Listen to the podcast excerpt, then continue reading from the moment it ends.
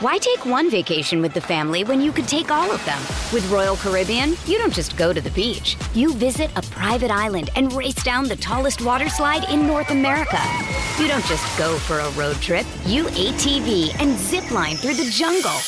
You don't just go somewhere new. You rappel down waterfalls and discover ancient temples. Because this isn't just any vacation. This is all the vacations. Come seek the Royal Caribbean. Ships Registry Bahamas. You're listening to BetQL Daily with Joe Ostrowski, Joe Gilio, and Aaron Hawksworth from BetQL. Welcome back, BetQL Daily, right here on the BetQL Network. Joe O, Joe G, Aaron Hawk. On a Monday, we got a lot to get into here. Baseball coming up, home run props later, NBA game number four tonight between the Celtics and the Miami Heat. It looks like Jimmy Butler is going to play in that game. We'll get to some hockey later on with Lindsey Brown of the Bet in Las Vegas. So all that to come. Right now, though, we go off the board with Aaron Hawksworth. It's time for Aaron Hawksworth to take us off the board.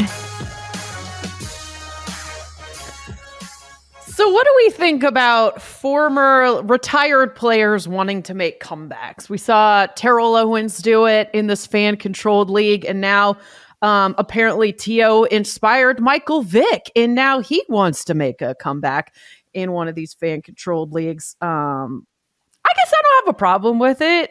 It's kind of like going to the gym, I guess. You know, it's it's a hobby for them at this age. Why not? right? Yeah, I mean, or you think every era, every era has these players, right? That they just like some of them, like T.O., are super athletic, where you think like maybe he could still play in the NFL, and then others, it's like, man, what are we doing? Like Ricky, remember Rickey Henderson for years would always come back. It's like mm-hmm. 45 year old Rickey Henderson running the bases. It's like every era has these players who just always want to keep playing. If people are willing to employ them, and he's yeah. not talking about the NFL or even the USFL yeah. or the XFL, like do whatever you want. I don't care. That's fine by me. It's, but like if you're in one of the big leagues, I do reserve the right to rip on you, like Albert Pujols. I mean, and his attempts at circling the bases. But yeah, I, I don't have an I don't have an issue with it. What if about Drew Brees if he comes back to the NFL?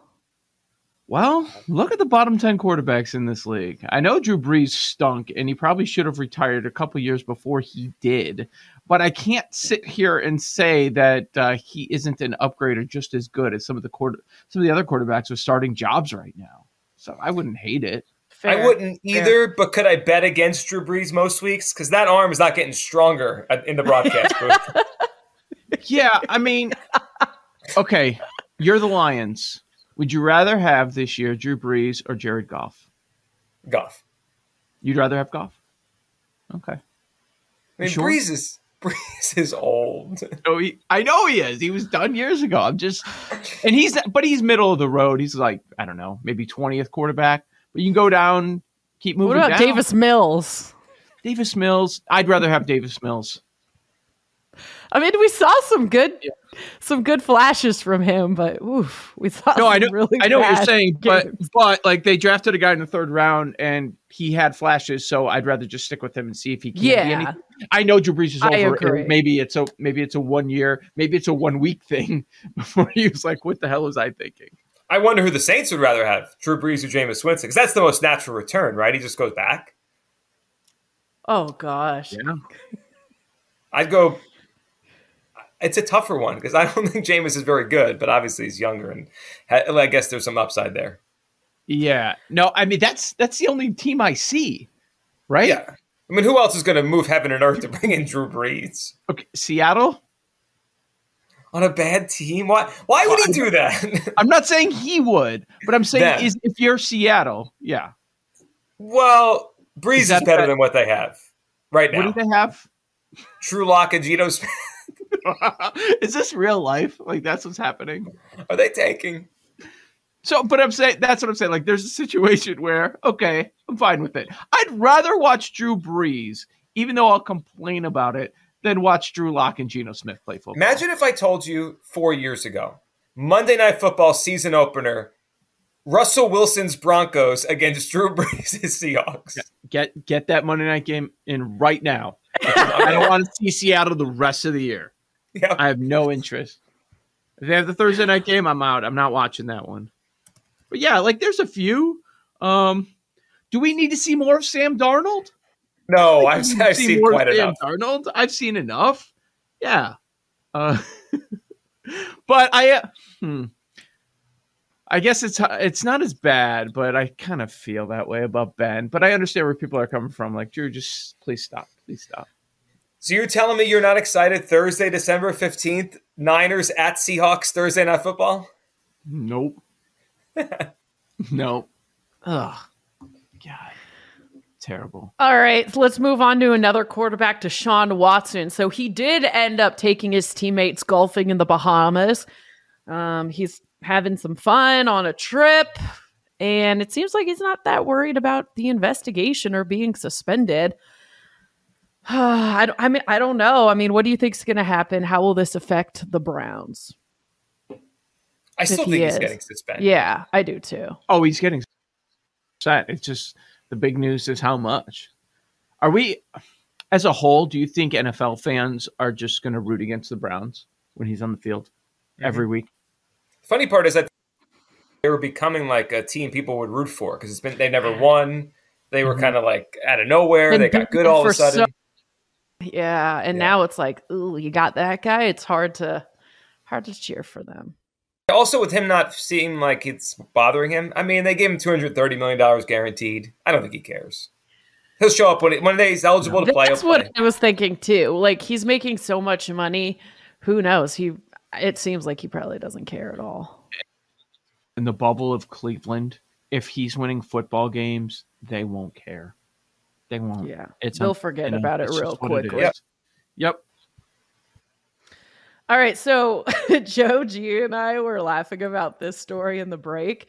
So it's I don't even know where to begin. Apparently, the rapper Future um was mad that Scottie Pippen didn't take a picture with him when he was a kid, and that was the motivation behind No, hooking it up with his wife Lars. Wasn't. What a loser. Seriously? That was the headline. That was the headline. And I think it's so stupid too. But why would the dude who runs Black Sports Online post that if it wasn't true? Okay, look at some of the stuff that he posts, Robert. Seriously?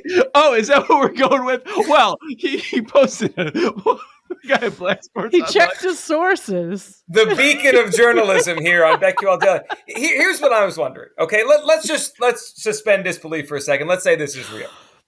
I wonder at what age he started to think that's my revenge. Because like, put, put yourself in a kid. Like a kid doesn't think that. Like a kid is a kid, right? Like a kid's You're not right. even Let's say I he's seven years old.